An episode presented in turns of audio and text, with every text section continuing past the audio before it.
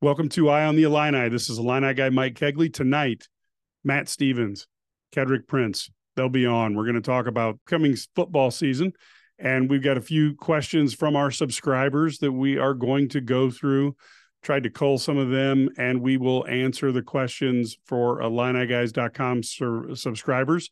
If you want to join and be one of the subscribers, that's really easy to do. Go to IlliniGuys.com, hit the uh, registration button $99 a year. You get all the stories unadulterated. You you don't get just the preview that non-subscribers get. And you can use the message boards where you go back in. Think of it as social media only about sports that we talk uh, amongst subscribers and have arguments and debates over this that and the other thing. But you can debate directly with ked brad Matt, uh, and anybody here at the uh, Illini guys. So it's a lot of fun. So uh, give us just a few seconds here to talk uh, some ads, and then we'll be right back with Ked and Matt. Are you looking to grow your business? Do that with the Illini Guys Radio Network by broadcasting on the Illini Guys Sports Spectacular. We have over 20 stations, including stations in Chicago, St. Louis, Champaign, Decatur, Springfield, Bloomington, the Quad Cities, Rockford, Peoria, Marion, Quincy, and Jacksonville, amongst others, you can reach over 11 million people in the state of Illinois by partnering with us. Send me an email, mike at IlliniGuys.com, and let's find a way that we can build your business together. Welcome to I on the Illini. And as advertised, we've got Matt Stevens and Kedrick Prince here. We are going to spend a few minutes talking about Illini football. Obviously, that's the first thing on everyone's mind as we are. Well, as you listen to this, we'll be darn close to uh, eight days out from the football season. And I will tell you, I can't wait. So I'm excited. Uh, we'll also then go over just a little bit of recruiting to make sure that uh, the latest news people are aware of and we'll even talk a little bit of basketball recruiting at the very end here. So, uh, gentlemen, as as we look at this season, you know, I look at this Illini football schedule, and and I'm a little nervous here. I see Toledo as a team that um, you know is much more threatening than what people think it is, and if you beat them, then the the the fans and the press are going to say, eh, you know, you beat Toledo. What do you want? An award?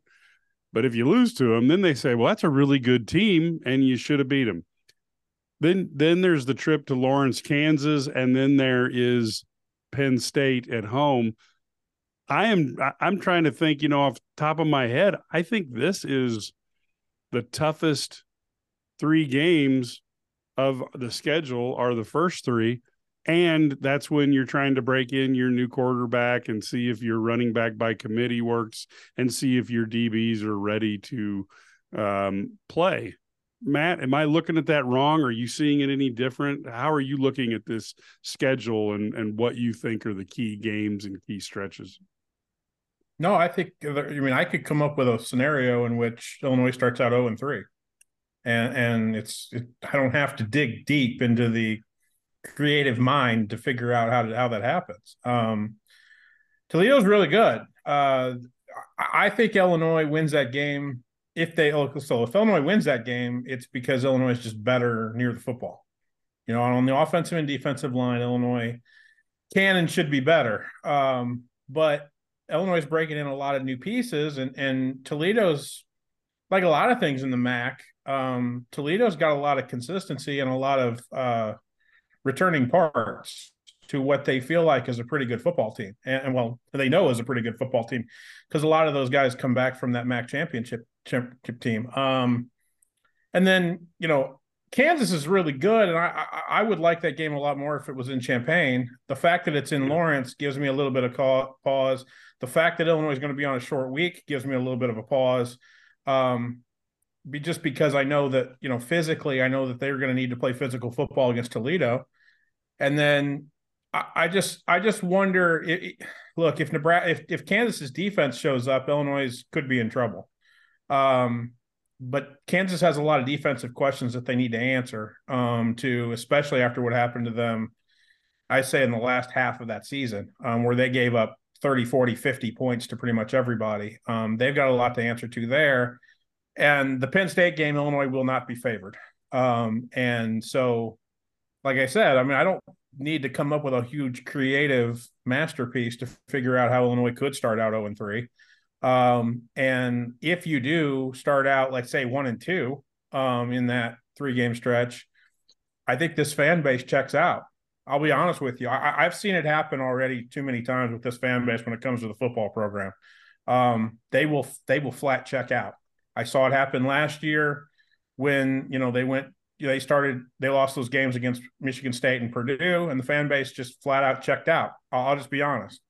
Um, and so I, I, think I think Illinois is is desperately hoping for a two and one start, potentially a three and zero oh, a two and zero oh start when they host Penn State for big noon kickoff on Fox, um, which would be a huge atmosphere for for. But if they don't, um, I think everything that the marketing department at the U of I and pretty much everything Brett Bielema has tried to build almost gets flushed down the toilet because you have to remember, Mike, um, that would mean Illinois would be one for its last seven. They would be one and six in their last seven games because they they ended the year one and four um, after starting seven and one. So they've made it very, very clear that they, they need to be on their P's and Q's at the start of the season. And I, I don't disagree with you. I, I, think that if Illinois had to do this all over again, um, I don't know whether or not they would have scheduled the way they did. And I think that Kansas and Lance Leipold being able to pull their own weight now as a, as a football program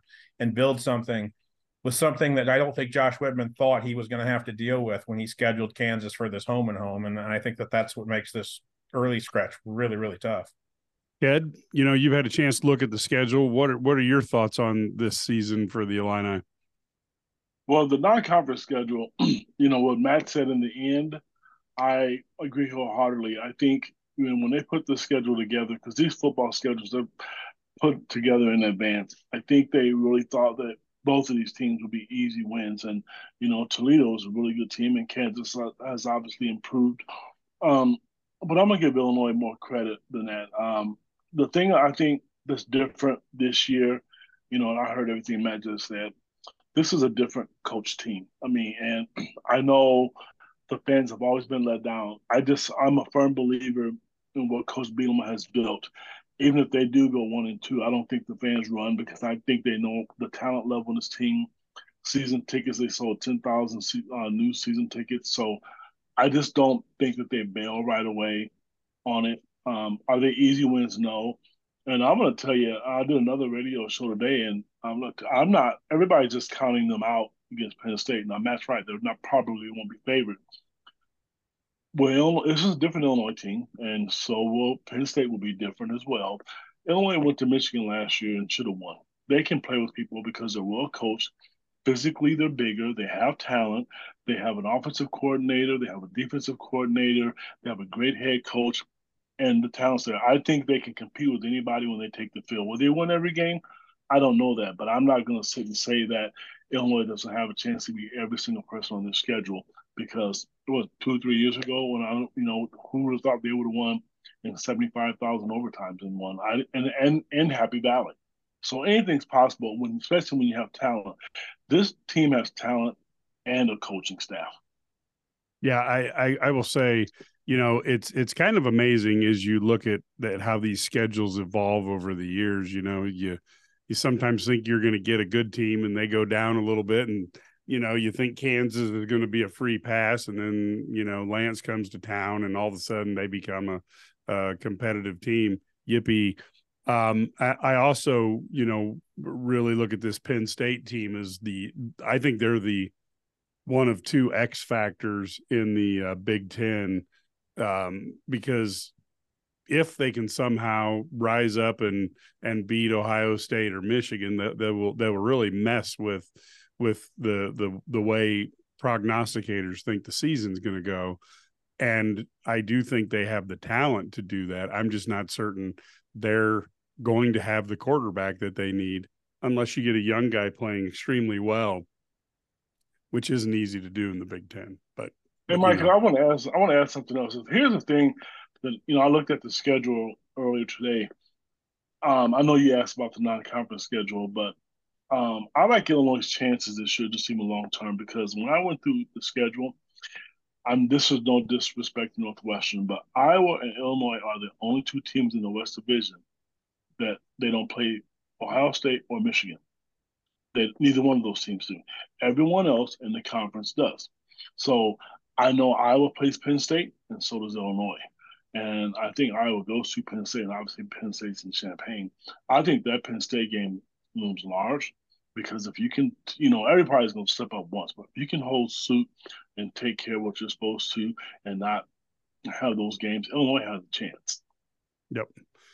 Um, as we look at this team, is there is there any player that you're just really intrigued and and want to see how how his year is going to go, both from a standpoint of just your personal interest, and then um, the second thing would be their importance to the team. Matt, oh, um, I'll give you an offensive player and a defensive player. Okay. Uh, one uh, offensive player for me is Josh McCray. I, I, I think if he's healthy, I think he can be one of the best backs in the Big Ten. I, I just think he has all of the skill set that you would need to have one of the best back, uh, one of the best seasons that you can have. I mean, he's got to stay healthy. If Josh can stay healthy, Illinois is going to have a good year. I think Illinois is going to have a good run game. Um, I'm intrigued by how, if he can stay healthy for 12 regular season games, what his numbers could be. On defense, uh, it's Miles Scott. I just wrote about him on IlliniGuys.com. I, I think he's going to start at one of the safety spots. If he does not start, I think he will play more than 55 to maybe even 60% of the snaps anyway um, at one of the safety spots. Um, he is the reason that I am bullish and I am not buying this. Well, when Matthew Bailey comes back healthy, we're just going to plug him right in. I, I, he Miles Scott is the reason for that, and the two safeties that they brought in from the transfer portal, Clayton Bush and uh, Demetrius Hill from the freshman All American from FIU. Um, you can tell me all you want to about how Matthew Bailey can sit on a whiteboard and draw up this defense, and he has it all. And I know what he did last year as a true freshman. I also know that he never, in before the Northwestern game and before the bowl game, he never played more than 15 snaps in a game. So um, to have an unbelievable amount of confidence that you can just plug and play Matthew Bailey right away um, blows my mind because I think that this defense, from a safety perspective, is going to have guys that, that I think Aaron Henry is going to be able to trust. Um, and Matthew Bailey's not going to be able to play until at least the Penn State game, and you're going to let him play against Drew Allar, who I think is one going to be one of the better quarterbacks in the Big Ten. Penn State fans have been absolutely rooting for Drew Allar to actually win this job and get this job for a while, and there's a reason for it. Um, the the only intriguing part about that is is that that will be his first road game in the Big Ten is coming to Champaign. Um, however, a lot. I mean, I, it's big noon kickoff, so I think the atmosphere is going to be rocking and rolling. But a lot of, I think if you if you had to draw up a first road game for Drew Allar, I don't know if Champaign wouldn't have been on your top three or four. To be honest with you, it's not like he's going to the big house or he's going to the shoe. Um, the idea being that I think Miles Scott is going to have has the potential to have a Kerby Joseph type season in the sense that I think that he could solidify one of those safety spots. I think he could be a guy that Aaron Henry trusts all over the field. Um, and as a guy athletically that I think and physically has has more of a defensive mentality than he had when he was backing up the slot receiver spot for Isaiah Williams. So um, those are two guys that I think if they can stay healthy and they can have a good year. Um, you did not see on the field last year at all, um, especially Miles Scott playing the position he's going to play this year. And and I think that if they can stay on the field and have solidifying seasons, that Illinois is going to be pretty good on both sides of the ball. That those are those are great selections. Ked, who who are you looking at here when you're going to be? Because you and I end up sitting next to each other in the uh, up in the press box and then you know, folks, if you want to see uh, uh, two guys who can put down the the food during a game, Ked's okay. He, he doesn't hold a candle to me, but he's good eater. And um, you know, so we're going to have to be watching the players at the same time. We're trying to figure out, you know, is the pizza here yet? I'm gonna do my thing, but I'm still sticking to my low carb diet, baby. So yep. I don't know. I'm gonna get my grub game on. But anyway, here's my thought, and this is I'm kind of embarrassed to say it, but it's true. It's Luke Altmyer to me.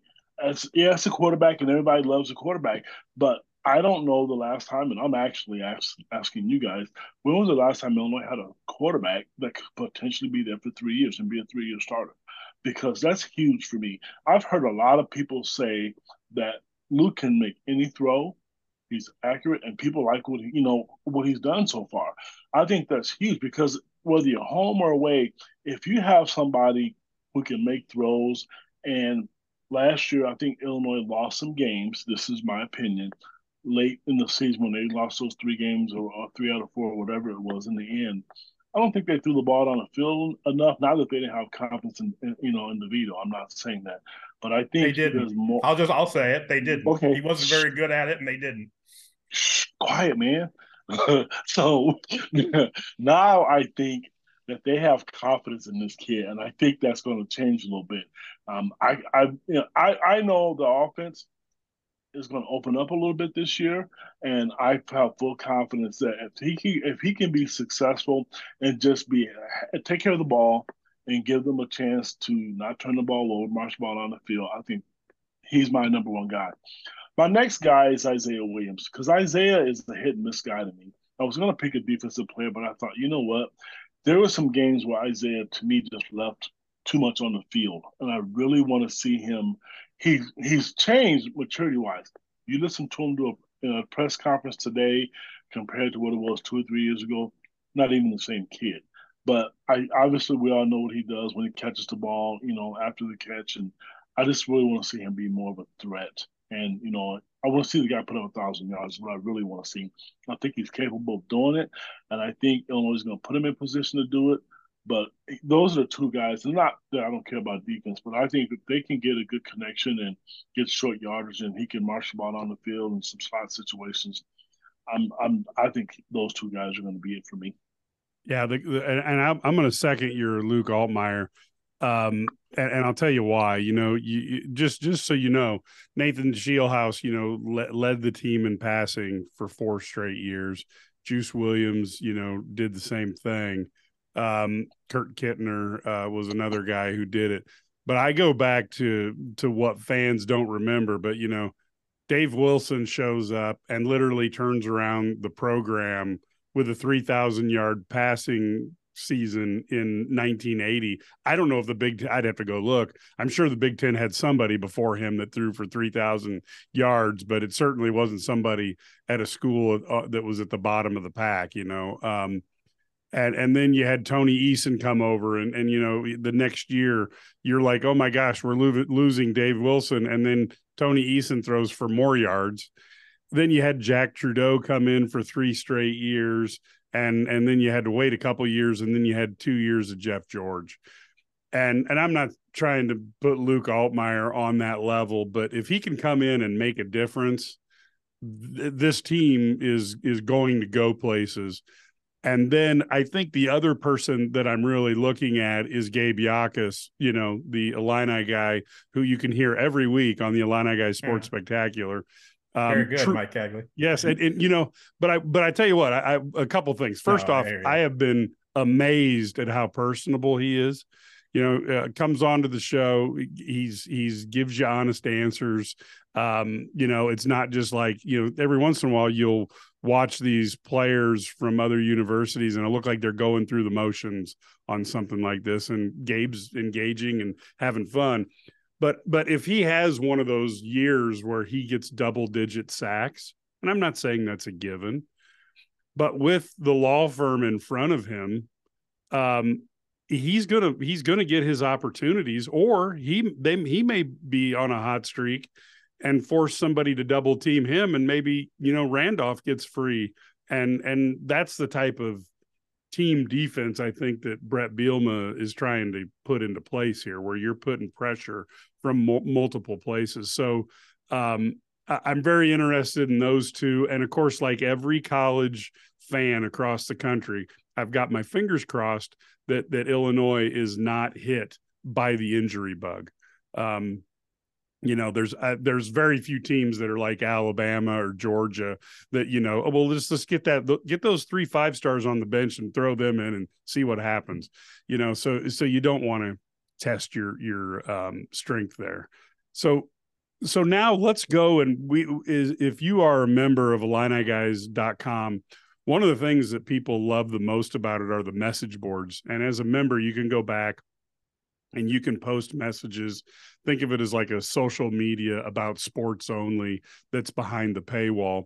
So we asked some of our subscribers to give us some questions uh, that we could talk about on tonight's show. Uh, Illini Deuce uh, asked, um, you know, Matt uh, in particular, but does uh, Brandon Henderson start sometime this season? Not if Illinois' offensive line is as healthy and as good as they want to be in 2023. Um, there's at least two guys that they would start at left tackle before they would start Brandon Henderson. There's at least two guys at right tackle that they would start before they started Brandon Henderson. Um, I have the idea that Brandon Henderson's going to play four games um, because that's the allotted. They'll, they'll figure out a way. I, I, I think they're going to hope that they can figure out a way to get him on the field in four games um, if they play a competitive schedule that I think they're going to play, which is I can only write down in pen one game of the 12 that I think they're going to win, and that's the last one um, when they play Northwestern. Um, but I hope I think they think that they can get Brandon Henderson on the field for four games, and then he'll redshirt. Um, that's not to say he hasn't had a good camp. That's not to say he hasn't been good. Um, but I mean, I, I, can I can go down to it if you want to. Like, okay, Julian Pearl's going to start at left tackle. Yeah. I mean, he's not that good. Um, if something happened to, to JP, they would put Isaiah Adams at left tackle. Brandon Henderson can't play guard um, right now. Uh, and so, okay, right tackle, well, they've got Zy Crisler and then they've got Josh Gesky, who they would play before him. Um, so I just named you four guys. Um, I think it would be an unbelievable uh, accomplishment for Brandon Henderson if he made the travel team.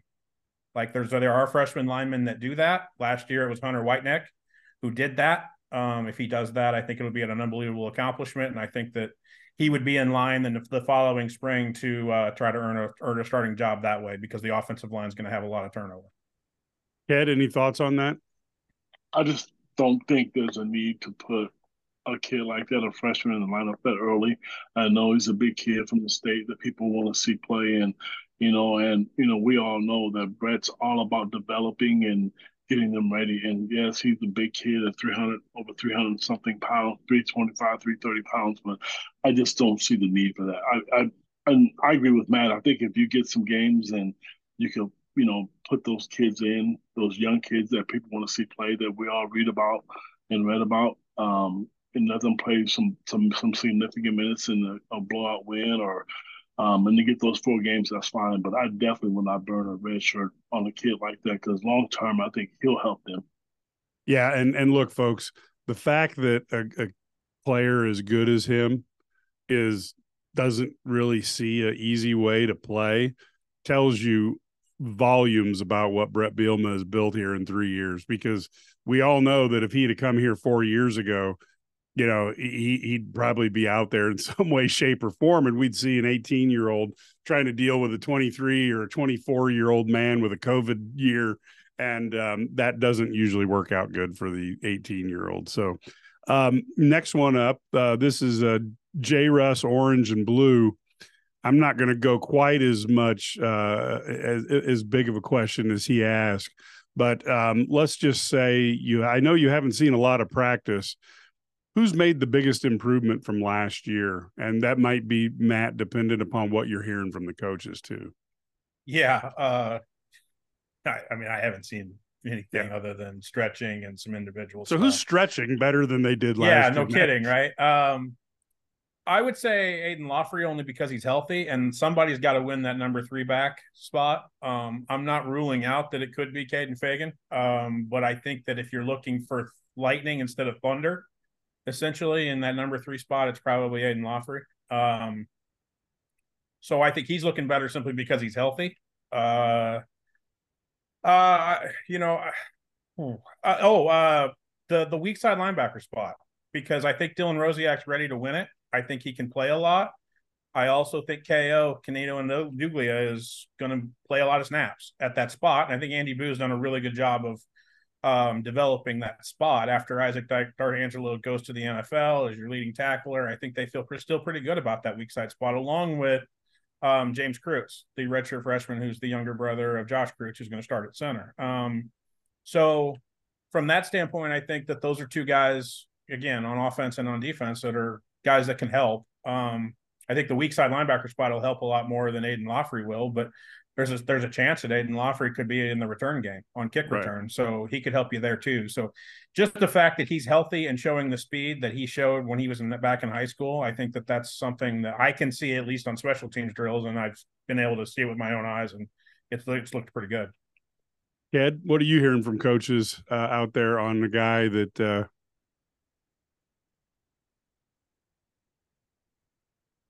I'll, I'll tell you one. Uh, Brett Bielema, when Feagin was, when when he got a commitment, I just Bielema, Brett just talked about this being one of his best recruits of all time. I don't know how much he's going to play, um, but I think he will be one guy. I don't know that might get more than four games.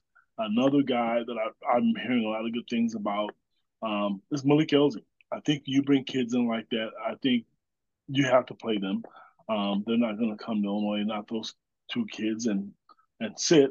But I think those two those two kids in particular, to me, I think um, if I had to pick and choose between one of the two, um, probably Malik more. But I know um, those two kids they are special to Brett because they are his home run state recruits and you have to showcase those recruits because if you lose those recruits and they don't it doesn't go well that hurts you later so i i think those two kids for me okay now we got a couple uh these are probably more quick hitters but phoenix illini wants to know how many touchdowns will the Illini beat Wisconsin by? So, Matt, I'm going to put you on the spot here for your predictorial skills, which you love to do. I know you love trying to predict what's going to happen multiple games sure. in the future. So, sure. Matt, speculate for us. Well, how many how many touchdowns do you think Illinois will win by? It's the homecoming game. So I'm about to make a whole lot of people mad, but I'm not sure Illinois wins it. Oh, uh, I, I think Wisconsin's going to be pretty good, and um, I, if they do win it, I I think it'll be by one. um, I think it'll be a close game, uh, but I'm not entirely sure that Illinois wins that football game. Okay, Ked.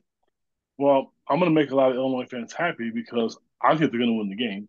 I'm I am not sold on Wisconsin like everybody else. I'm just not. Sorry. Um, and to answer um, Phoenix Illini's question, I think it's at least two touchdowns. I mean, I'm not saying Wisconsin is going to be in the bottom of the West, but I'm I just I'm not sold on it. I'm really sorry, guys. So um, I'm make the fans happy. I don't see them beating Illinois in Champaign. I don't see that happening. Well, I, I tell you what, it's it's interesting because I know that Wisconsin's got a deep a deep wide receiver crew, and I know that if Mordecai plays well, they're they've got some quarterback talent, obviously. I am not sold. I, I, their offensive line wasn't great last year, and now we're going to ask them to go back and and pass 35 times a game. And and a lot of those guys, when they came to Wisconsin, they came to Wisconsin because they could run people over, not that they have you know the dancer's feet and can can hold off a, a good pass rush. So here's my thought on Wisconsin, and I know I am in the in the mini, the media minority on this. I think Iowa has to be your favorite now that they actually have a quarterback. I think Illinois is in is, is your second place team, and then I think Wisconsin is is one that if if if if Mordecai plays well, then then maybe it, it changes. But I think Wisconsin's going to be there. The other team that I cannot figure out is Minnesota. Because they've they've got you know they've got it eh, they've got a you know the Fleck is is a good motivator. And now they've been kind of you know with those accusations that kind of came out and then died at um, the Big Ten media days. I think he's going to use that as us against the world. Um, and I he does have a nice roster up there. I'm not saying it's the most powerful in the Big Ten, but he knows what he's recruiting for. So I think you got four teams in the big in the Big Ten West. If I had to choose, I would probably say Iowa tops and Illinois number two. But you know, people can save this tape and and have a lot of fun if I'm wrong. And trust me, I've been wrong before, and I'll be wrong again. So I'll um, let you um, know it too. Yeah, yeah, yes, they will. Um, now let's talk about uh, will Johnny Newton only win the Outland Trophy, or will he take the Outland and sweep away the competition in the Walter Camp Award as well? That's Phoenix Illini with his second entry into the question pool. You want me to go first? Yes, Matt. That yours is yours. Okay, so I did a little research on this because I knew Phoenix's question here was going to come up. Um, uh, I they've they've been giving out the uh the Maxwell or is it the Maxwell um trophy since 1968, 1967. Ironically enough, OJ Simpson won the first two in 67 and 68.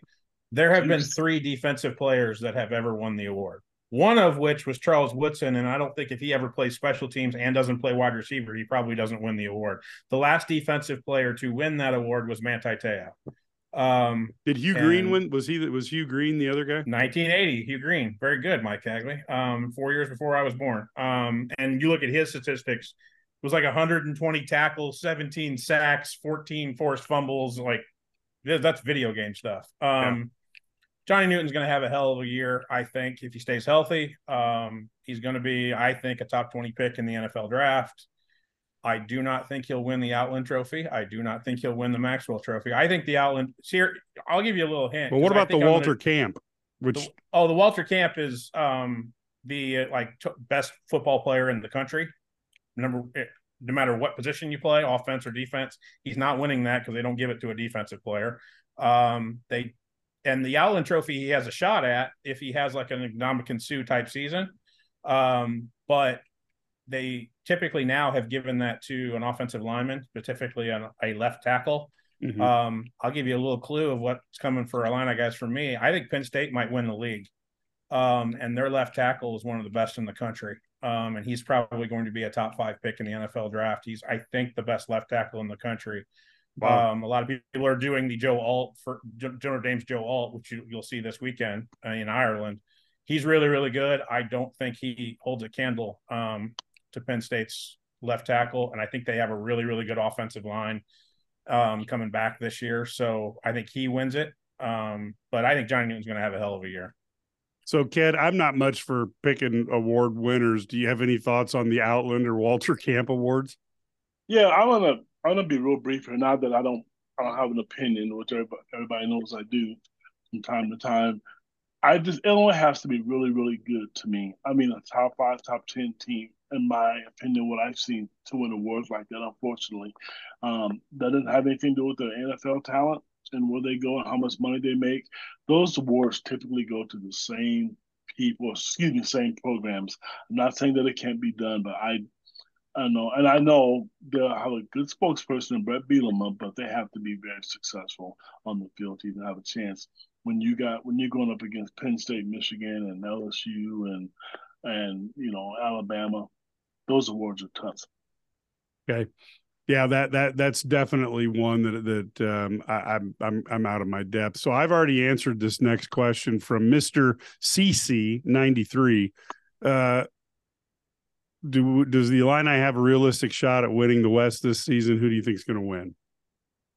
Matt. Yeah, yeah, they do. I mean, I, I, think Illinois could win the West. There's no doubt about it. I actually think they can lose the game against Penn State and still win the West. Um, so you can probably go six and two in the Big Ten and win the West. Um, so yeah, I think they have it absolutely have a shot to win the West. Um, I was leaning toward Iowa. I, I, was leaning basically to where you were sitting, Mike Cagley. I, I basically kind of had Iowa, Wisconsin, and Illinois in that trio. I'm not sold on Minnesota because I just don't know if the, they have enough skill right. on both sides of the ball to uh, to get it done. There's a reason why they let Tanner Morgan come back for like an eighth and ninth year, and I'm I'm not convinced they have it at quarterback or at running back now to to move the football enough that they're going to need it. Um, but I think those are your three, um, and I think any of those three can win it. I, I could again. I don't think I have to come up with some sort of creative genius to figure out how those three are going to win it, and my concern with Iowa is Cade McNamara is not healthy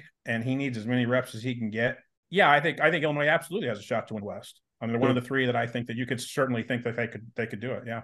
Good, uh, Ked. What are your thoughts on who's going to win the West? Uh, I most certainly think um, Illinois has a chance to win it. And let's think about this for a second. How many times we've all we've talked on the phone, we've had meetings, we've sit in press box. Somebody's going to surprise us. I don't know whether it's the Minnesota, Nebraska. We're going to sit in that press box and we're going to think, oh my gosh, did you see this coming? Case in point, nobody saw Illinois going seven to one last year. I mean, it's sports. It's going to happen. Who that team is, I, I don't know. Um, I don't know. I just Iowa does have a quarterback, but I just don't know. They have to prove to me that they're going to throw the ball around enough. You're not going to beat people nine to six all the time. Just not to me. So I would. I'm still giving Illinois a shot based on their schedule. I really look at that, and I think that's that, that's huge for me. Now, granted, anybody can beat anybody, anyone at any given time, but I'm and I'm not going to say Nebraska's going to win it, but I'm going to tell you, I think they may be a better team than what people think. They're not going to just be, you know, get rolled over and lose 10 games in a row either. No, that's good. Um, now, U of I times three uh, says, Am I wrong uh, to think that secondary recruiting has improved? Um, and in some part due to the success of the NFL draft. Is it too much to hope that the defensive tackle recruiting will follow the same path when the law firm are drafted into the first round or two after next season?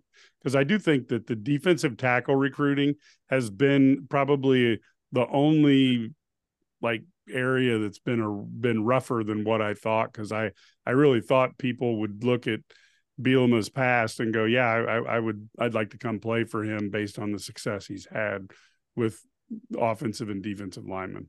Matt, what what do you think about the defensive tackle recruiting and you know where it may lead to? Two Chicagoland guys that are currently in fall camp at Wisconsin right now that I think it would make a lot of people feel a lot differently. If Roderick Pierce and Jamel Howard had signed with Illinois and were freshmen this year at Illinois, I think people would feel a lot differently about it. I'd feel a lot differently about it. Um, yeah, I, I mean, I, I there's there's going to have to be some answers to what they do after Johnny Newton and Keith Randolph leave, um, and it will be after this year. I know a lot of people will point to the idea that they both have a, a year of eligibility left. I'm telling you, they're not using it, um, and they, everybody right. in the building knows it. Um, and there's not, I mean, again, like I mean, you uh, your boy Bryce Barnes is gone too, Mike. So I mean, there's there's going to be an upheaval here. Um, so I, yeah, I, I uh, T- Terrance Jamison's got a hell of a job in front of him in, two, in 2024 when the league gets a lot more difficult, by the way. Um, and you're going to have to win games at the line of scrimmage. Um, so, but I, I, the first part of the question I agree with. I think that I think that secondary recruiting with Aaron Henry has been a lot better because of what they've been able to do in the draft, not only with the last three guys, but also with Kerby Joseph. Um, it's not at the level where you know you know like what manny diaz can do at penn state which is just play i don't think that they can always have the athletes to play man 99% of the time on the island. Um, but it's gotten better. And i think that illinois defense uh, secondary recruiting has gotten better. But um, yeah they really need to figure out a way to get some gems on the defensive line because it's the quite frankly it's the hardest it's the hardest position to recruit. And it's it's the hardest thing to do because kids in high school just don't look like you want them to look three years from now. So you have to project.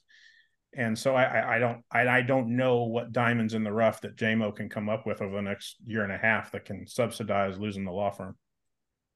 Yeah, from a from a recruiting standpoint, I'm just going to take the latter part of the question. I think the the recruiting and the the the atmosphere, the the way the recruits and parents and the the country is looking at Illinois now. I'm not saying they're going to replace him right away, but I know Bret's not a big guy in the transfer portal, but I know he'll he'll fill a need. I can assure you that. I just I think it's better than what people realize, and I don't think it's you're not going to be able obviously to replace those two. But I think the success that they have in the NFL, um, there's a new swag, you know, and people don't look at Illinois now and think, what am I going to Illinois for? Why do I want to go there? You know, what's in Illinois? Now, I mean, if you read some of the stuff on our sites, I mean, one of the kids, Josiah and I talked about it being one of the top five coaching staffs in the country. That's easy to recruit kids like that. It's easy when you can show success. It's easy when Bret had success at putting guys in the NFL before he came to Illinois. Now he's able to do the same thing. So I don't think it's going to be as tough. Will it be easy? No, but I think they'll they'll be able to fill it, fill those two spots, and And I don't think there's going to be, a, as long as he's there, there's not going to be, you know, depth issues. That roster's starting to fill out, and guys with some size. You look at the roster now compared to what it was, you know, three or four years ago. It's not even close to the same. Yep, yep. Now we're going to go to the really the toughest question that was out there. Uh, Stump Four wants to know if we had any su- superstitions on game day. So, um, if yes, what is it? And um, let's let's hear Matt. What's your what's your game day superstition? I wear a tie. Uh, yeah, that, that only... you do stand out from everybody. Um, that's just an old SEC B writer thing where the older guys would always show up in dress shirt and a tie. Um, so you're not talking the old Butch Lewis a tie and bare chested. No, um, I'm I'm also I pretty much rock the Jim Tressel look just because I don't really want my tie flapping all over the place. Um, and Memorial Stadium can have 25 to 30 mile an hour winds, in case you were wondering. Um, that's about it. I don't. Okay. I get there. I get there Scott Richey of the Champaign News Gazette beats me every time, but I try to get there as early as I can, and if they'll let me in the building, I try to get there really, really early. Um, but those are those are my two, and that's only just a nervous habit because I want to have a whole bunch of stuff done before they even toe hits leather. Right. Um. So I don't know if those are superstitions, but that's just usually my routine. Let's go. That's close. Ked, Ked, what do you have?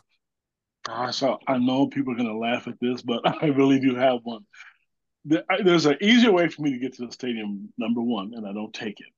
But at least for at least the last 15 years, there's a gas station that I go to. I'm not going to promote the gas station. I would go to that gas station. I don't care if it was a women's basketball game, volleyball game, men's football, didn't matter. I would go to this gas station, always get my gas before. I'd always buy a pop, never drank the pop, and I always got my gas before every game. And it was way out of the way, regardless of how late it was or what time the game was. I would do it before every game, even if I was going to be late. So I get a pop. Don't even. I don't drink pop. I would pay for it, and I would. Oh, and I'd also buy a newspaper, and didn't read that half the time either. Wow. Okay. So you buy soda that you're never going to drink, it's like okay, that's that that that's man. It's, I'm serious. Yeah. You know what? It's it's funny, but I'm very superstitious, and I'm I am. Then sometimes I, I think, man, they lost, so maybe I should change. But it's been at least 15 years. I've not missed it once. Wow. Okay. And we will. Those gas station folks may want to notice Cat in the store and go. We, would like to do some some uh, old person nil advertising with you. um, yeah, and and I I really don't have any. You know, I I guess my main thing is is to try to not shatter yet another spoon on the custard cup uh, ice cream that's that's uh, totally frozen, and I don't have enough uh, discipline to let it thaw out for a few minutes before I go at it. So someday I'll learn, and then I won't go break a couple of those spoons during every game. But that's probably not very soon. Um, so, Ked, is there any um, any visitors coming opening weekend uh, out there from the football standpoint? Um, there are some visitors. I think they're looking at some of the 25, 26 class, um, but I'm just not even gonna. I'm gonna call spade a spade. It is, and Matt's gonna know the same thing they're bringing in the big boys for the Penn State game. That, that's that's not that the other games aren't important. You know, don't get me wrong, but there I'm expecting a lot of recruits at that at that game, and so yes, they'll have some, but I think you know they're looking at kids who may um, they're, that they're getting feelers for, or guys that maybe went to camp and you know they're showing a little bit of interest in. But the first week, um, no, I think, but that Penn State game, I mean, that is going to be the who's who, and you know, it's going to be a big selling point. When we were talking about this in the beginning of the show about that game, I mean, immediately because I'm a recruiting nut, I just thought right away, man, I can't wait to get on the field to see what the kids are thinking. So one one quick question before I move on, but um, for fans who who are wanting to see some of the recruits or you know kind of get an idea you know most most of these kids are you know a lot of them are ginormous. They got the the lanyards on you know and they're walking around on the field. Um is is that something that is that an advantage if you're if you're wanting to get into the uh stadium a few minutes early. You can get a chance to kind of scope out and see if you can see some of the recruits walking around prior to the game? Or uh, how do that you know is there any strategy that a fan can use if they want to you know say that oh i saw so and so yeah uh, you know what? What's really unique.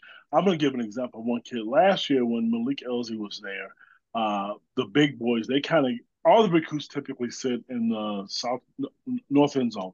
And but and you can see all those recruits there with some of the coaches and a lot of the media guys and you know like myself trying to talk to the recruits. But some of the ones that are like really heavy hitters, when the team's out there on the field, they're on the sidelines. And I remember Malik Elzy being out there. I remember Kaden Feagin being on the sideline. A lot of those guys, they never, they don't go to the end zone. Not that they're trying to avoid interviews. They're really watching. They're listening to the coaches. And last year, I got lucky enough to get an interview with Malik, and he was literally sitting there listening to what the coaches were saying. And in the north end zone, you get to see the players and the stretching. And one of my favorite things is, you know, hearing the moms think, oh my, hear them say, oh my gosh, look at these guys. How are you ever going to play college football here? Because they're big. So it's kind of unique. But to answer your question, not to ramble here, if you could get to the game um, before the kickoff, um, they're all down there. And most of those kids, they'll sign autographs for you too. Okay. That's cool. That's cool. Matt, any recruiting thoughts? I know that's not necessarily you. You don't uh, spend your time on that, but any thoughts there? Yeah, can we talk about the 2024 quarterback where Illinois is now beaten two SEC schools that have tried to flip him? Because that's exactly what I've heard. It's, I mean, I'll, I'll break the ice tonight. I guess that's exactly why I'm headed to my former stomping ground of Starkville, Mississippi, later on this fall. Um, Trey Petty is not going to go to Ole Miss, as far as I understand. Um, and as far as I understand, Mississippi State, which is right down the road on Highway 12, you, I can hit a driver from midfield at Yellow Jacket Stadium at Starkville High, and it'll hit, you know, Davis Wade Stadium. Um, I don't think they've offered him yet. And my my understanding of recruiting is you got to offer a scholarship before a kid yeah. can get, go there. Um, but yeah, I think we need to talk about the fact that Illinois has basically uh, played defense real well on two potential flips here on Trey Petty, which I think everybody thought was an automatic. Oh, well, he's gone. What are we going to do for quarterback in 2024? Well, what they're going to do for quarterback in 2024 is sign Trey Petty and have him enroll early, which is everything that I've been told is what is the plan, and that's exactly what's going to happen. And I think it's a hell of a recruiting win, no matter how many stars the kid has. Um, that Illinois has been able to fend off what is a, a, hell of a recruiting effort by this kid. And I think that's going to be a hell of a recruiting effort once he starts putting up numbers in his senior year at Starkville High. And yeah. one of the things we talked about was, the, and that's what we talked about. We talked about where Illinois is now from where they were before. That would have happened, and that flip would have happened, you know, weeks ago. So that's what I was saying about this staff being different, being long term. I don't see them with an empty roster. I don't see, and it's easy for Illinois football fans to think to be scared, to be skeptical, thinking, okay, this is going to happen because the worst is going to. Am I going to say every kid is going to stay to their commitment? No, but I did hear Bret say once, and I don't know if you two have as well, they they're not keen. They're going to offer you a scholarship and you're going to commit, that's what that means. They're not into having kids commit and then take off and leave and stuff. So I'm not surprised, but it's a nice thing to have to see, especially from Illinois. And they, you know, it's called spade a spade. They haven't been one of the best football teams in the country. They've struggled for years and decades. So I think that's kudos to the to the whole staff to hold on to them. Yeah, that that and, and I tell you, I, I had the chance to talk to several of uh, parents who knew him um, at a basketball tournament because uh, one of their really good players is being looked at by Ohio State from a from a basketball recruiting standpoint. And um, boy, he he just sounds like a great kid. I mean, to to a person, they were uh, like a testimonial to Trey Petty. So that was awesome to hear.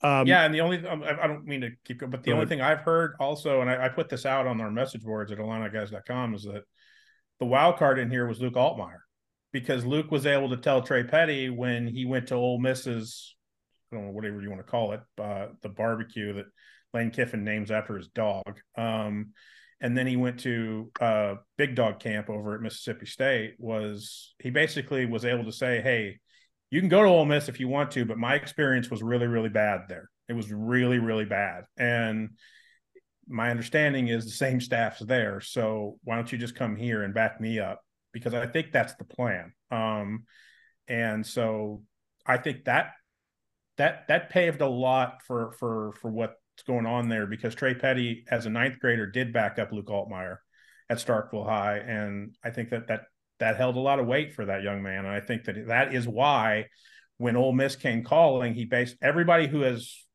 anything connected to Ole Miss that talks to me has said, you know, he's too far down the road on Illinois that, that we're we're not even going to bother. That's and good. that's that's that's the impression that I got, and that's why he's going to enroll early, and he'll be there for the spring, and they're going to get the development started as early as possible.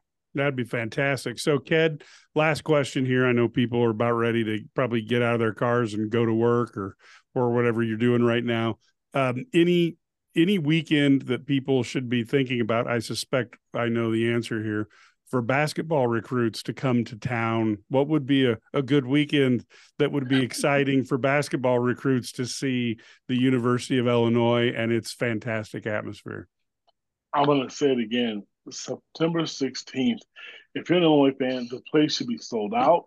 You should be, you know, going to get tickets. I'm sure ticket prices are going to be high. That weekend is it's it's big.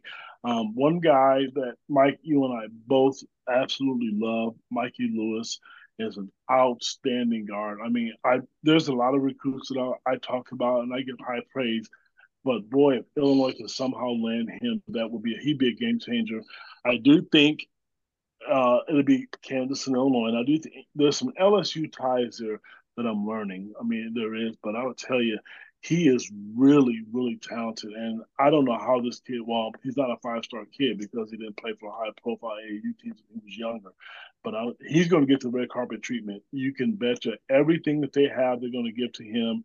Uh, plays for prolific prep. He knows Coleman Hawkins, so I think they're going to utilize that as well. So that's just a big weekend. And I just, we all saw and learned that Jeremiah Fears is going to be there that weekend as well. So they are putting in a lot of effort into that into that weekend, not just for football.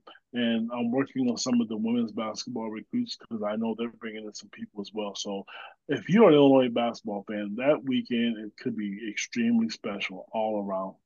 Yeah. So uh, you know, in terms of of buying tickets, you know, if you're if you're gonna go to a game this year, Penn State probably would have been one of them that you were going to circle and say, well, I might, you know, I might get tickets to the game. Well, you know, get there a little early because it's going to be crazy because Fox is going to be broadcasting somewhere live. I don't know if it's going to be in the end zone or or where they do it. If they do it out the side of the stadium, no idea.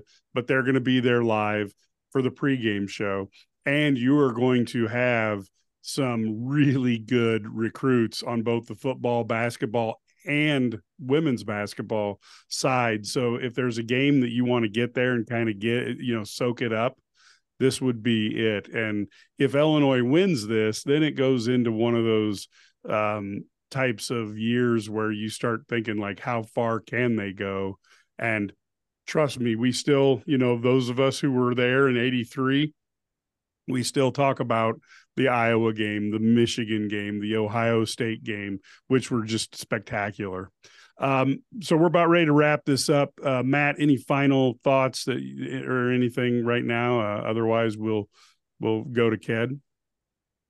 No, I, I, just think I think this is a huge season for Illinois football. I think it's a huge season for Bret Bielema. I think we've said it before. I've said it before. Ked has said it before. Um, this is the momentum building season. This is the can you do it? We, look, we, we we get a lot of our feedback from the message boards. The message boards people have told us like you have to do it this year. Like last year was great. You have to build on it this year, and we have to see that you can do it two years in a row. Um, I think if this falls flat, there's a lot of people that are going to be shaking their heads and going, you know, what do we do? Like, you know, and and um, but if it doesn't fall flat and they can go to a similar types, you know, postseason type situation after this year, I think if they can replicate the amount of wins that they had last year, then you start to see a foundation get built. And I think that that's what Bret Bielema is trying to do. Um, and that's why he signed the extension that he signed and the clause that he signed in the contract that says he can't go anywhere else in the conference. That's he wants he wants to build it here. Um, well, if you want to build it here, you've probably got to get it off the ground in 2023. So I, I think that this I don't know, Mike. Is this? I mean, I, I go back and I I can't find a season. Maybe after the after the Rose Bowl year, and then they didn't follow up on it that, that year either. Um, it's probably the most important year since what 20, 2008 that yeah. Illinois had to, to, flop, to for, yeah. you know, in a football season. And, and I think that that people point to that and go, look, I need to see, I need to see, you know, the continuation. I need to see the building. And, um, you're going to either see it or you're not. And I think that there's, there's a lot of consequences that are going to come out of the 2023 season, good, bad. And I don't think there's going to be any indifferent. Ed, any final thoughts from you? Well, I'm I'm in agreement with Matt 100. percent I don't want to add pressure to them, but this is a big year. Illinois fans, media, we've all seen it. It's that one year wonder that we've all talked about. This is big because this proves that you are building a program. I me I want to see Illinois do what Iowa does in Wisconsin every year, and I think that's what they're trying to do falling backwards right now. I don't think, you know, it may sting a little bit if they struggle early, but they cannot avoid a bowl. You you can't not go to a bowl game. You have to at least win six, seven games and be respectful and to beat people that you're not supposed to be. And for the love of goodness, you can't get blown out, you know, and then see people leave the stadium at halftime. I don't think that's what's going to happen, but that's again, this is this is big. Illinois football long term for the next five, six, seven, eight, nine years, as long as Bret's there, I think this year is a, is, is huge for him. The last thing I'll say too quickly is that I think um, I think what Illinois is building is almost as important as this year and seeing if they can get it built, if that makes any sense. Illinois football has an identity for the first time in a long, long time. And I, I, I point this out to people that I, if you go back and you look at the Power Five conference champions from last year, okay, Georgia, Michigan, Utah, uh, Clemson, and I'm trying to think of the last one. Uh, help me out. Uh, anyway, um, they, what do they all do well? They all play unbelievable defense and they run the ball, ball. and they play bully ball. And that is your identity as long as Bret Bielema is your head coach and granted by his contract, he wants to be the head coach for a long, long time. And so I think Illinois having an identity and playing to that identity and being who they are. And, and when you turn on Illinois and you you when people talk about Illinois, there's always this you know symbolic you know at least parallel thinking now of this is what Illinois football is. This is how we recruit. This is what we're do. This is what we do. And I think that that is huge, and that's all Bret Bielema um, and, and, quite frankly, and I, I think this fan base needs to embrace bully ball because there's not a whole lot of people in the country that are doing this um, and that are building this game with big people. And this is just where I sit. This game can change all it wants to from the next 10 years, from the last 10 years. This game is still one with everything close to the football. And, and, and I think that it's really smart. And I think it's really, really a great thing that Illinois has an identity, and I think that um, people can really embrace being that big physical football program that that is just a pain in the butt for everybody else to play because this league is going to keep getting harder. And if you're the pain in the butt that everybody doesn't want to play, then at least you have an identity with the other 15 schools that are going to be in the Big Ten. And I think Bret Bielema is building that. Yep. Yeah, I think it's it's an interesting time. Uh, we're really uh, on the verge of a season that probably has as much buildup as that 2000 um, 2008 Eight. season um, and then i go back to 1984 um, and and that that season where our expectations were so high um, and i do believe that you know you've got a coach who's um, probably more disciplined than maybe mike white was and and clearly better than than ron zook so I think I think it'll be a real interesting year to stick around. This is a great time to subscribe to Illini Guys. Go to IlliniGuys.com, hit the registration, $99 a year. And trust me, folks, once you go back into the message boards and you start having these conversations directly with Ked, directly with Matt, directly with Brad, um, that makes the it worth its its weight in gold. Plus, you get you can see everything that Mike Farrell's writing. All of their articles are opened up to you. You don't get just the first line, um, and I think it's it's well worth what you spend. So, um, with that, uh, we're going to go over to a, a real quick commercial, and then we'll be right back. Whether you live in Champaign or Chicago, halfway across this great nation or halfway across the planet IlliniGuys.com keeps you in the know. Whether it's game results or what's going on in recruiting behind the scenes, IlliniGuys.com covers it. Only $99 a year, and you get a free seven day trial to kick the tires. Go to IlliniGuys.com, click the register button that's right next to the seven day free trial, and we'd love to have you as a subscriber. IlliniGuys.com. And a big thanks to uh, Matt Stevens and Kedric Prince for taking an hour of their time here on a Thursday night to talk about Illini sports. We hope you've enjoyed this. And certainly, we look forward to talking to you again. Monday, we will be speaking with a reporter from Toledo who will give us a preview on the Toledo, uh, the MAC champions, and it is going to uh, be a game that a lot of us wish uh, Toledo wasn't quite so good. And then the next weekend, we'll probably wish the same things about Kansas. And if the Illini go 2 and 0, it will be an amazing environment to run into Penn State um, at the University of Illinois in week three will be so much fun. Until then, though, we will keep you up to date and go Illini.